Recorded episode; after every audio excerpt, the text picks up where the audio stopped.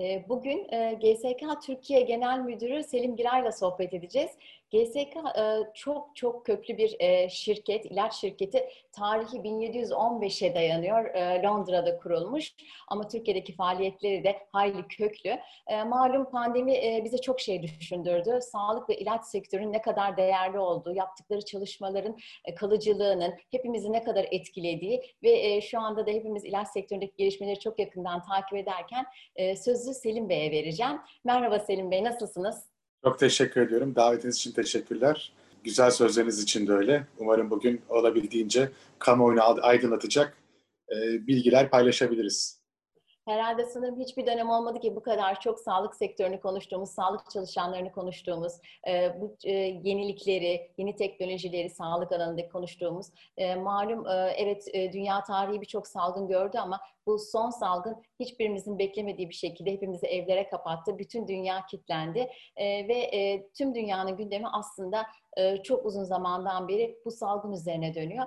Bu konulara girmeden önce ben birazcık öncelikle sizin GSK'yı bize tanıtmanızı rica edeceğim. GSK'nın e, kısaca böyle geçmişinden, Türkiye'deki Tabii. faaliyetlerinden söz ederseniz ilk önce bir tanıyalım. Ondan sonra da pandemiyle ilgili sorularıma devam edeceğim. Buyurun. Teşekkür ederim. E, GSK 61 yaşında Türkiye'de. 1959 yılında ilk defa faaliyete geçtik. Dünyanın da en büyük ilaç firmalarından, biyoteknoloji firmalarından bir tanesiyiz. Türkiye'de de aynı şekilde e, önemli bir yer alıyoruz. Hem ilaç alanında hem e, aşı alanında çalışıyoruz. İlaç tarafında baktığınızda e, hem antibiyotik, hem üroloji, hem merkezi sinir sistemi, solunum, e, HIV gibi alanlarda ilaçlarımız bulunmakta, tedavilerimiz bulunmakta. Aşı konusunda da dünyanın bir numaralı firmasıyız. Türkiye'de de 11 tane aşımız bulunuyor. Türkiye'de bin kişilik bir organizasyonumuz var. Hem tüketici sağlığı, hem ilaç, hem aşı, hem tedarik zincir yönetimi e, İstanbul'da e, İstanbul'da bulunuyor. Ve aynı şekilde de e, dünyanın aslında önemli bir coğrafyasının tedarik yönetiminde İstanbul ofisi üzerinden yapıyoruz. GSK Türkiye, GSK toplamı içerisinde de çok önemli bir yere sahip. Çok büyük şirketlerden bir tanesiyiz. GSK organizasyonu içerisinde. Misyonumuz hayatın her anında iyilik, sağlık e, şiarıyla çıkıyoruz. Çünkü sonuçta bir ilaç firmasıyız. Sağlık temelinde çalışıyoruz. Bundan ötürü de e, bütün odamız kamuya da, halk sağlığına da en yenilikçi tedavileri getirebilmek diye çok kısaca kendimizden bahsedeyim. Kaç ülkede var GSK? Dünyanın her yerinde var. Dünyanın her yerinde. her yerinde var. Ee, ama çizdiğiniz için özellikle de merak ettim. Türkiye'de de önemli coğrafyalardan biri olduğu için e, merak ediyoruz. Hep böyle e, bütün dünya ülkeleri içinde Türkiye'nin yerini o yüzden de sormak istedim. Yani Türkiye içerisinde GSK e, 60 yıldır çok farklı zorluklarda, çok farklı dönemlerde hep büyüyerek geldi. Tıpkı Türkiye gibi, tıpkı Türkiye ekonomisi gibi. E, bundan ötürü de e, bu yatırımlar yapılmış, bin tane çalışana ulaşılmış durumda. Birazdan size farklı bilgiler de veririm üretimle alakalı. E, hatta şimdi vereyim e, müsaadenizle. Bizim evet. şu anda e, bu tarihe kadar yani yaklaşık 5 yıl, 5 yıllık bir zaman diliminde 30 milyon sterlinlik bir yatırım yaptık. Ya, sırf e, üretim açısından. Bu da işte takriben e, bugünkü kurdan baktığımızda 270 milyon liralık bir e, yatırıma tekabül ediyor. Ve bunun içerisinde şu anda Türkiye'de GSK ilaçlarının %72'si 2021 yılı sonu itibariyle yerli olacak. Yani 100 kutu 100 kutu çıkıyorsa GSK depolarından diyeyim, bunun 72 tanesi yerli ve biz bunu e, işte kriz de olsa, ekonomik durgunluk da olsa, nasıl değişiklikler de yaşansa biz hep yatırım yaptık. E, dolayısıyla GSK toplamında Türkiye çok özel bir yerde. Bu onayları almak açısından da jeopolitik konumu olarak, nüfusu olarak, e, işte dinamizmi olarak, kaynağı olarak ne yerden bakarsanız bakın biz ne görüyorsak çok şükür 60 yıldır burada olduğu için genel merkezimiz de aynı şekilde bakıyor. Anladım. %72 e, oranı gayet e, iyi bir oran. Peki burada üretilen ilaçlar ne kadar ihraç ediliyor? Aynı zamanda ihraç ediyor musunuz yoksa Türkiye iç pazarı için mi bu ilaçlar tedarik ediliyor? İki, iki, iki bacaklı. E, ilki biz bu işe 2014 yılının sonunda başladık. 2014 yılının bu noktasına geldiğimizde bir de ilaçtaki üretim diğer sek- sanayiler, sektörler gibi iki günde olabilen bir şey değil. Çok ciddi bir teknoloji transferi var. Bunun kalite prosesleri var, üretim var, teknik personelin eğitimi var aklınıza gelebilecek pek çok aşamadan geçiyor. Dolayısıyla hani e, 2020 sonu diyorum size hala bazı 3-4 yıl önce başlamış olmasına rağmen Türkiye'deki yerli üretim ihtiya e, yerli e, pazar için ihtiyaç olmak ilk amacı, ikinci amacı da ihracata yönelmesi. Ama şu andaki odamız öncelikle Türkiye'nin ihtiyacını karşılamak. Bir sonraki adımda da ihracata gidebilmek. Anladım. Çok teşekkür ederim. Şunu merak ediyorum. Evet böyle pandemi başladı. E, Mart ayında e, Türkiye'de de kararlar alındı. Ama eminim ki siz daha önceden zaten hazırlanmaya başladınız. Çünkü dünyada e, salgın birçok ülkede başlamış. Hatta bayağı bir yol almıştı. Ben Türkiye'deki operasyonu nasıl yönettiğinizi merak ediyorum. Bize onu anlatır mısınız? Siz şirket içinde neler yaşadınız ve neler yaşamaktasınız? Bu süreç hayli uzun sürdü çünkü. Evet. Yani klişe şeyleri söylemeyeyim. Hiçbirimizin beklemediği bir şeydi vesaire. Onlar zaten cepte. Ee, yani ben biraz yani iftarla bir şey söyleyeyim. Biz teknoloji açısından çok ileri bir şirketiz. Ee, bu ne demek? Yani merkez ofis çalışanlarımızı düşünün. Biz e, tabii ki olayları e, Çin'den hareket ettiği günden itibaren çok yakın takip ettik. Sonuçta ilaç şirketiyiz. Ve çok geniş bir network'ümüz var. Ve bu işin boyutlarının nereye gideceğini tamamen kestiremesek dahi işin ciddiyetini erken kavradık o network'ümüz sayesinde. Çin organizasyonuyla konuştuk. Sonra Avrupa'ya geçti. Avrupa'daki organizasyonla konuştuk ve bir baktık. E, bizim e, hani bu iş e, çok ciddi bir şeye evriliyor. İki tane noktaya baktık. Bir tanesi dedik ki iş sürekliliği. İş sürekliliğinin kastı bizde hiçbir hastanın ilacıya ve aşıya erişiminin kesilmemesi. Birincisi bu. İkincisi çalışan emniyeti. Hiçbir çalışanımızın sağlığına halal gelmesi. Bu iki tane düsturla hareket ettik. Teknolojik altyapımız da çok kuvvetli olduğu için size bir tane örnek vereyim. Biz 13 Mart'ta son kez ofise geldik. Ama ondan bir buçuk ay öncesinden şeyi kestik. E, seyahatleri kestik. Konaklamaları kestik. E, sahamızı yavaş yavaş toparlamaya başladık. 13 Mart'ta ofise girdiğimizde 14 Mart'ta operasyoneldik. Hiçbir şey aksamadan. Ne fatura kesmesi, ne depodan e, malın sevki. Ve bizde o kadar çok teferruat iş var ki. Yani gümrüğünden hastaya ilaç erişene kadar sayısız adım var. Ve bunların hiçbir tanesinde aksama yaşamadık. Ve bakın iftarla söylüyorum. Hiçbir ilacımız stock out olmadı. Hiçbir aşımız stock out olmadı. Ve hepsini de o tarih o tarihten bugüne kadar e, sağlayabildik mevcutta. Çalışan emniyet... korkuluyordu zaten hani işte eczanelerde ilaç kalmayacağından, e, tedarikle ilgili sorunlar yaşanacağı hep konuşuldu. Ama Türkiye e, bu süreci iyi yönetti diyebiliyoruz bugün baktığımızda. Kesinlikle. Yani bizim e, e, otoritemiz TİCK'dir biliyorsunuz. E, Türkiye İlaç ve Tıbbi Cihaz Kurumu. E, aynı zamanda Sağlık Bakanlığı. Bununla beraber başka bakanlıklarla çalışıyoruz ama biz o dönemde e, e, abartısız iki haftada bir mutlaka e, şeyle video konferansta bir araya geliyorduk. Bütün ilaçlarımız kontrol ediliyordu. Bütün e, e, gidişat kontrol ediliyordu. Ve pek çok noktada bize kolaylık sağlandı. O yüzden e, bakanlıkla da işbirliği içerisinde çalıştık. Kurumla işbirliği içerisinde çalıştık. Bir yandan da işte e, bugüne gelebilmiş olduk. Çalışan emniyeti için de hem devletimizin aldığı önlemler vardı. Mümessillerimizin zaten ziyaretinin e, kısıtlandığı, yasaklandığı bir döneme girdik ama biz GSK olarak ondan önce zaten e, evlere kapanmıştık. Ama o noktada sağlık çalışanlarına karşı da bir görevimiz var. Sağlık çalışanlarından kastımız ne? İlaç firması olarak bahsettiğimizde özellikle hekimlerimiz ve eczacılarımız. Hani burada ürün ne zaman geliyor, üründe bir tedarik problemi var mı vesaire eczacıların en çok merak ettiği konuydu. Orada hiçbir problem yaşanmaması için sürekli iletişim halinde olduk dijital kanallar üzerinden. Hekimler neyi merak ediyor? Covid döneminde ilaçların farklı yan, yan tesiri var mı? Etkisi var mı? Tedavi algoritması nasıl değişecek? Bununla ilgili uzman görüşleri nedir? Ee, yine çok hızlı bir şekilde webinarlarla, birebir görüşmelerle o tempoyu da o teması da hiç kesmedik. Yani o iş sürekliliği ve çalışan emniyetini odak alanını aldığınız andan itibaren teknolojiyi de iyi kullanan bir firmaysanız çok şükür öyleyiz. E, devletle de işbirliği içine çalıştığımız için e, yani rahat atlattık demek mübalağa olur. Kesinlikle rahat atlatmadık. Ama iyi geçirdik. Çok şükür. Umarım da böyle devam eder. E, şunu merak ediyoruz hepimiz. Covid-19 çıktığından beri aşı ne zaman çıkacak? E, GSK'nın da e, aşı çalışmaları olduğunu biliyoruz. E, biliyorum bu konular hassas konular ama e, bize verebileceğiniz bilgiler var mı? Bu konuyla ilgili gelişmelerden biraz bahsedebilir misiniz? Ya, memnuniyetle. Biliyorsunuz e, ilaç firmaları bu dönemde rekabeti bir kenara bıraktı. Yani artık bunu sırf GSK adına söylemeyeyim ama GSK'dan da bir örnek vererek gideyim. Bizim aşı alanında çok büyük rakibimizdir Sanofi. Ve biz e, rekabeti her şeyi bir kenara bıraktık. Dedik ki bir, kar etmeyeceğiz. İki, dünyanın geneline erişebilecek hale gidecek. Ve bütün bilgilerimizi birbirimize açacağız. Ee, ve çok iyi bir ortaklık yapacağız diye. Mesela bir tane bu, bu GSK Sanofi e, ortaklığında giden e, aşı çalışmamızdan bahsedebilirim. Sizi böyle bilimsel detayla çok boğmayayım.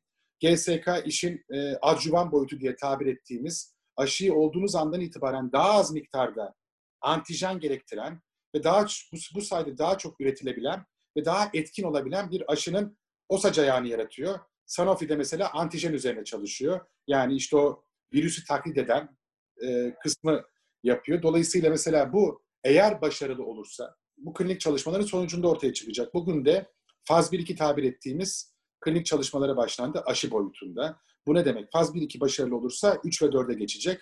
Ve işte şu anda resmi açıklamalardan gideyim. Resmi açıklamalarda 2021 3. çeyreğinden itibaren bütün adımlar aşırı olma, başarılı olması takdirinde e, işte e, kullanıma sunulacak. Bununla beraber GSK sadece Sanofi ile işbirliği yapmadı. Dünyanın farklı ülkelerindeki işte Avustralya'da Queensland, Çin'de iki tane farklı e, firma ile aşı çalışmaları için yine bu adjuvan teknolojisini verdi. Çünkü bu bize ait bir teknoloji. Bununla beraber sadece e, aşı alanında da çalışmadı. İlaç tarafında da var. Şu anda terapatik olarak bunun tedavisine yönelik çalışmalar da var. Yine bir biyoteknoloji isminde bir firma var. Ee, ama Elif Hanım açık yüreklilikle söyleyeyim inşallah çok açık, çok aşı ve çok ilaç başarılı olsun.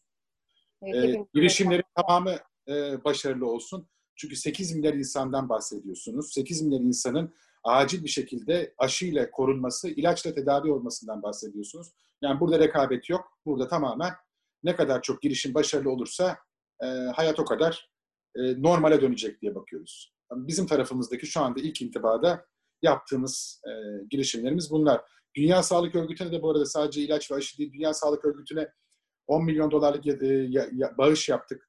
Türkiye'de de bu arada 2 milyon liralık bağış yaptık. Yani başladığı günden itibaren maddi, manevi üzerimize ne düşüyorsa sadece araştırma, geliştirme tarafında değil, eğitimle de, kaynakla da destek olmaya azami gayret gösterdik. E, bütün e, zaten gündem bu şu anda. Herhalde 2019'dan 2020'ye geçerken sizin de bambaşka gündemleriniz vardı. Fakat onlar bir şekilde rafa kalktı. Tamamıyla şimdi bu konulara odaklanıldı diye düşünüyorum. 2020 sürecindeyiz şimdi. Tamamıyla herhalde evet bu hastalıkla ilgili odaklanma süreci devam ederken önümüzdeki yılları planlayabiliyor musunuz? Planlarken nasıl yeni stratejileri hazırlıyorsunuz? Hani pandemi sizin bu planları yapış biçiminizde neleri değiştirdi? Nasıl değişikliklere neden oldu? Planlama kesinlikle yapıyoruz. E, planlamayı niye yapmamız lazım? Çok basit. Aslında fonksiyonel bir kısımdan bahsedeyim. Planlama yapmazsak ürün tedariğinde problem yaşarız. Mesela en basitinden e, gideyim. Teknik bir tarafından başlayayım. E, planlama yapmazsak bu size bahsettiğim dijital altyapılarla ilgili erişimimizde sorun yaşarız. E, hani şu andaki mevcut teknolojimizi nasıl daha da ileriye götürürüz? Pandemi devam eder veya pandemi devam etmez. Pandemi işte e, nasıl söyleyeyim size e, belli bir düzene oturur. Böyle sac ayakları olan e, yollar üzerinden plan yapıyoruz. Ve işte bahsettiğim size antibiyotiklerimiz var, aşılarımız var. E, Türkiye için çok kritik, öneme haiz ilaçlarımız var. O yüzden plan yapmıyorum. Bizim sektörümüzde söz konusu bile değil. Ama e, her ay planları kontrol ediyoruz. E, tabii ki çok ciddi hata paylarıyla, çok ciddi hata paylarıyla. Evet. Çünkü e, çok büyük bir belirsizlik var e, hani her şeyle ilgili. Hani biraz önce siz e, en iyi ihtimalle e, güzel bir takvimi aslında söylediniz her şey yolunda giderse. Ama tabii ki işte hiç bunları beklemediğimiz için o belirsiz ortamlar da şirketin iş yapış biçimlerini çok değiştiriyor. Özellikle de ilaç sektöründe neler değişti onu merak ettiğimiz için e, sordum. E, biraz önce söylediğiniz gibi e, galiba planları çok daha kısa süreli yapmak e, gerekiyor. Onu gösteriyor. Yani eğer, e, ya şöyle yani uzun sürekli bir plan her zaman lazım bir master plan. E, çünkü bir hani pusuladır, yol haritasıdır. Antalya'ya yola çıkıyorsunuz ama işte ne bileyim yolda bir yerde oturup e, çay kahve içiyorsunuz. Ne pozitif dile döndüreyim şu anda yaşadığımızı. Ben e, şirkete çalışanlara diyorum ki hayatınız boyunca bu e, böyle bir fırsatı yani bu felaket bu. Onu söylemeye hacet yok. O yüzden kelimemi ne olur e, kötü tarafından almayın. Demek istediğim böyle bir fırsat bu belirsizlikler içerisinde nasıl bir liderlik yapıyorsun? Kendini nasıl geliştiriyorsun? O belirsizlikler içerisinden ekibine ve kendine nasıl bir e, teknolojik e, değişim çıkartıyorsun? Çünkü bakın insanlık tarihine böyle olaylardan da keşifler çıkar. Böyle olaylardan e, insanoğluna faydalı e, buluşlar çıkar. Birazcık da öyle bakmak gerektiğine inanıyorum. Planımızı yapıyoruz. Planımızı yaparken de özellikle odaklı kalmaya çalışıyoruz. Diyoruz ki koşullar itibariyle ne kadar büyüyebiliriz? Bu büyümeyi dijital altyapıyla nasıl kuvvetlendirebiliriz? Ve bir yandan da çalışanlarımızın bu dönemde nasıl daha iyi lider, nasıl daha iyi çalışan olmasını sağlayabiliriz? O kurgu üzerinden hareket etmeye çalışıyoruz ama dediğinizde çok haklısınız. Ee, değişiklikler de sürekli oluyor ve kısa vadeye daha başarılı oluyorsunuz. Hani önümüzdeki haftayı kestirmek. Yani kısa vade de o kadar bu arada. Ya da önümüzdeki ayı kestirmek ama tabii yani orta uzun vade e, çok belirsiz. E, siz e, kullandığınız için e, kullanarak devam edeceğim felaket dedik ya tırnak içinde söylüyorum ben de. Ama hep her e, dibe vuruşun öğretici bir yanı oluyor. Her krizin olduğu gibi. Hani Türkiye tarihinde de çok kriz gördük. E, bu da e, aslında birazcık da diğer krizlere benzemese de sonuçları itibariyle yalnızca bir sağlık krizi değil, toplumu, ekonomiyi çok ilgilendiren bir kriz oldu. Tabii ki hepimiz hem bireysel olarak hem iş dünyası olarak bundan e, birçok deneyimle ve e, öğretici şeyle de çıkacağız. Onu gösteriyor. Bütün e, veriler de zaten öyle ve iş yapış yapış biçimlerini de değiştiriyor. Ee, sizin iş yapış biçiminizde e, kalıcı değişiklikler olacağını öngörüyor musunuz? Ee, biraz önce işte pazarlama faaliyetlerinizden bahsettiniz. Birçok şirket hala online çalışmaya devam ediyor bazı şirketler ofislerini küçültüyorlar. Birebir ilişkide olduğunuz, müşterilerle ilişkide olduğunuz bir ağınız olduğunu biliyorum. Ama kalıcı değişiklikler öngörüyor musunuz?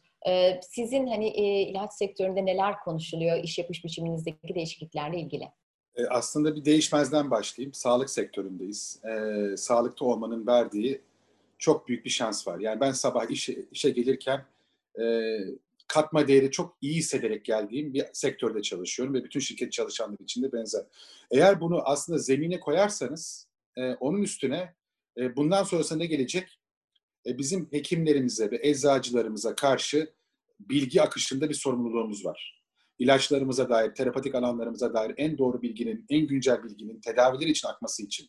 O zaman e, pandemi devam ediyor. Bazı hekimlerimizle görüşemeyeceğiz yüz yüze, bazı hekimlerimizle e, sanal ortamda devam edeceğiz. Onların istediği zamanda, istediği şekilde bilgiyi aktarmak konusunda mesela bir dijital atlama yaşayacağına inanıyorum sektörün. E, orada bir kanal zenginliği olacak, orada bir içerik zenginliği olacak. E, kongrelerin hali şekli değişecek. Yani tıp kongreleri nasıl olur? İşte yüz yüze e, otellerde olur. Şimdi onların hepsi sanal ortama taşınacak. Taşınıyor burada. Onların hepsi yaşanıyor.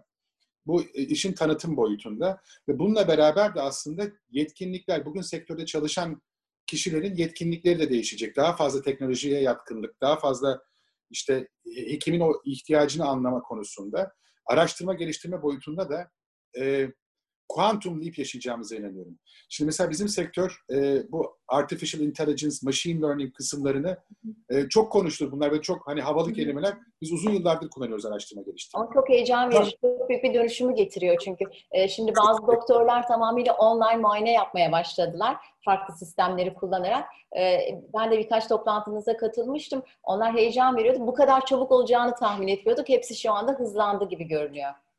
Kesinlikle işte yani bu teknolojinin e, gelişmesiyle beraber e, mesela bakın aşıdan bahsediyoruz. Biraz önce Covid aşısından bahsettik. Eğer başarılı olursa bir buçuk iki yılda gelmesinden bahsediyoruz. Ben 21 yıldır ilaç sektöründe çalışıyorum. Hayatımda ben böyle bir şey duydum, gördüğüm bir şey değil. İlaç 10 e, yıl, aşı da 10 yıl takriben hayat, şeye gelir. Bunların bazıları kalıcı olacak. Ruhsatlandırma süreçleri hızlanacak, ortaklıklar hızlanacak, işbirlikleri hızlanacak. Çünkü sağlığa bakış açısı sizin başında dediğiniz gibi cepte saydığımız o sağlığa bakış açısı e, kamuoyunda çok ciddi bir şekilde arttı. Öneminin ne kadar fazla oldu arttı. O yüzden iyi de bir rüzgar olduğunu düşünüyorum arkamızda. E, geleceğe dair o yüzden çok umutlu ve e, şey, heyecanlı bakıyorum hep söylenirdi sağlık teknolojilerinde ve sağlık alanındaki dönüşümün geldiği ama bu derecede hızlı olacağını hiçbirimiz tahmin etmiyorduk. Onu e, izlemekte bir şekilde heyecan verici. Peki Türkiye'ye dönersek, Türkiye bu anlamda hani e, Türkiye'de bir argeniz var mı? Önce onu merak ediyorum. E, ayrıca Türkiye'yi bu e, konuda hani ne, nerede görüyorsunuz? Türkiye bir üs olabilir mi? Hep söyleniyor çünkü e, yani Türkiye'nin e, coğrafi konumuna baktığımızda aslında e, üst olmaması için hiçbir engel yok. Ee, bunu kullanabilir mi? Gelecek için e, neler düşünüyorsunuz? Ee, ilk sorunuzdan başlayayım. Evet AG var. Hacettepe Teknokent'te aşı konusunda araştırma geliştirme yapıyoruz. Hatta aşı, aşı alanında Türkiye'de yapılan aşı çalışmalarının, klinik çalışmalarının %50'sini GSK yürütüyor. Hacettepe Teknokent'te. E, bu ilk şey. Türkiye üst olabilir mi? Soru bile yok. Kesinlikle evet. Özellikle de klinik çalışmalar konusunda e, çok ciddi kaynak, çok ciddi yatırım alabilir. Hem de hastalarımızın tedavi alanında daha hızlı erişimini kuvvetlendirir. Klinik araştırmalar, klinik çalışmalar ilaç sektörünün e, çok büyük bir yatırım alanı. Ve Türkiye buradan kısıtlı bir pay alıyor. Bundan çok daha iyi bir pay alabilir.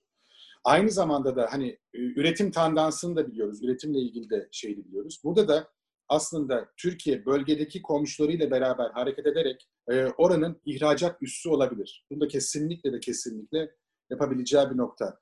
İlaca ve aşıya yatırım yapıp karşılığını almamış ülke yok. Singapur gibi, Güney Kore gibi, İrlanda gibi.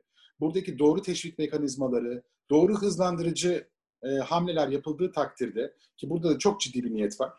E, yapıldığı takdirde çok e, kısa sürede olmasa da orta vadede bu size bahsettiğim alanlarda işte klinik çalışmada ve üretimde e, Türkiye çok kuvvetli bir oyuncu olabilir. Çünkü bizde akademik güç var, devlet niyeti var, insan kaynağı var e, ve ciddi de bir potansiyel var.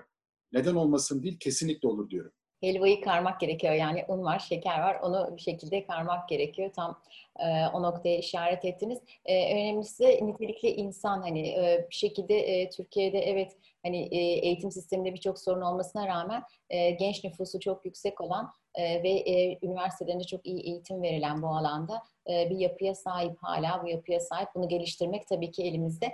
E, bunu şuraya bağlamak istiyorum. Malum e, tüm dünyada olduğu gibi Türkiye'de de e, son dönemde en çok konuştuğumuz konulardan biri de istihdam ve işsizlik sorunu. E, ve e, hep e, gelecekle ilgili e, senaryolara baktığımızda hep diyoruz işte şu anda e, sizin de çocuklarınız var. 15-20 yaş arasında olan gençlerin aşağı yukarı ne yapabileceğini tahmin ediyoruz ama e, şu anda hani 6 ile 10 yaş arası daha da küçük olanların hayatlarında e, hangi işlerde e, çalışacaklarını tahmin edebilmemiz mümkün değil. Hatta bununla ilgili çok espriler de yapılıyor çünkü çok yeni meslekler var.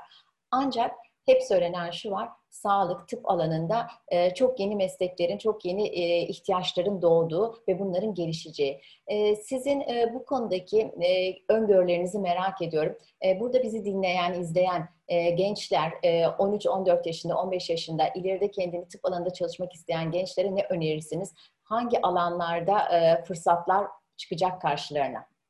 Evet, yine e, tekrara gireceğim. Önemli olduğu için tekrara gireceğim öncelikle bir kere hani e, tabandan başlayayım. Sağlık alanında çalışmak e, çok e, mutluluk verici, e, iç huzuru sağlayan, e, kendinizi topluma karşı da, kamuya karşı da sorumlu hissettiğiniz ve dolayısıyla o şekle çalıştığınız bir sektör, sağlık sektörü.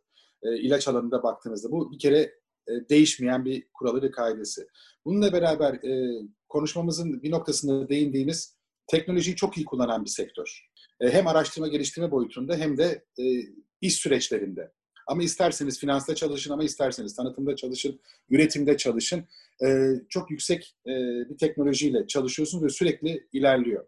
Dolayısıyla teknolojiye yatkınlığınız varsa, sağlığa ilginiz ve alakanız varsa, evet rollerin adı değişebilir gelecekte, isimleri değişebilir.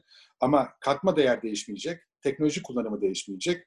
Ve bu dinamizm hiçbir zaman hayattan çıkmayacak. Çünkü pandemi bir boyutu var. Pandemi e, bir nokta bittiğinde hala onkoloji var, hala kanser hastası var. Hala HIV hastası var. Hala antibiyotiğe ihtiyaç duyan e, çocuk var. Aşıya ihtiyaç duyan ebeveynler var. Bizim misyonumuz hiçbir zaman değişmiyor. Dolayısıyla ona yönelik yaratıcı çözümler, ona yönelik keşifler yapma konusundaki tutkumuz da değişmiyor.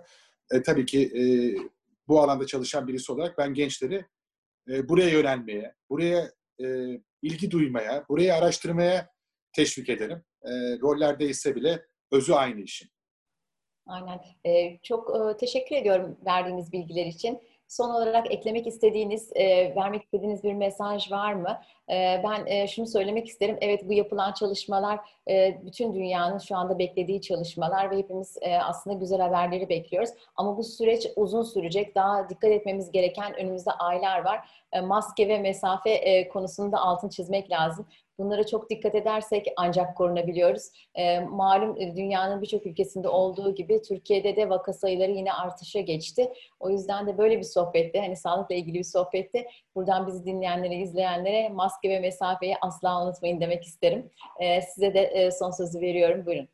Çok naziksiniz. Ben de e, öncelikle bizi dinleyen herkese, tüm Türkiye'ye, dünyaya sağlık diliyorum. E, en kısa sürede bunun atlatılmasını, ve işte buradaki e, ilaç firmalarının girişimlerinin çok hızlı bir şekilde hayata gelmesini ben de bütün insanlık gibi diliyorum. E, ondan sonrasında da ülkemiz için atılımlar yapabileceğimiz, buradan öğrenimlerle çıkıp daha da e, iyi noktalara geleceğimiz bir dünya diliyorum.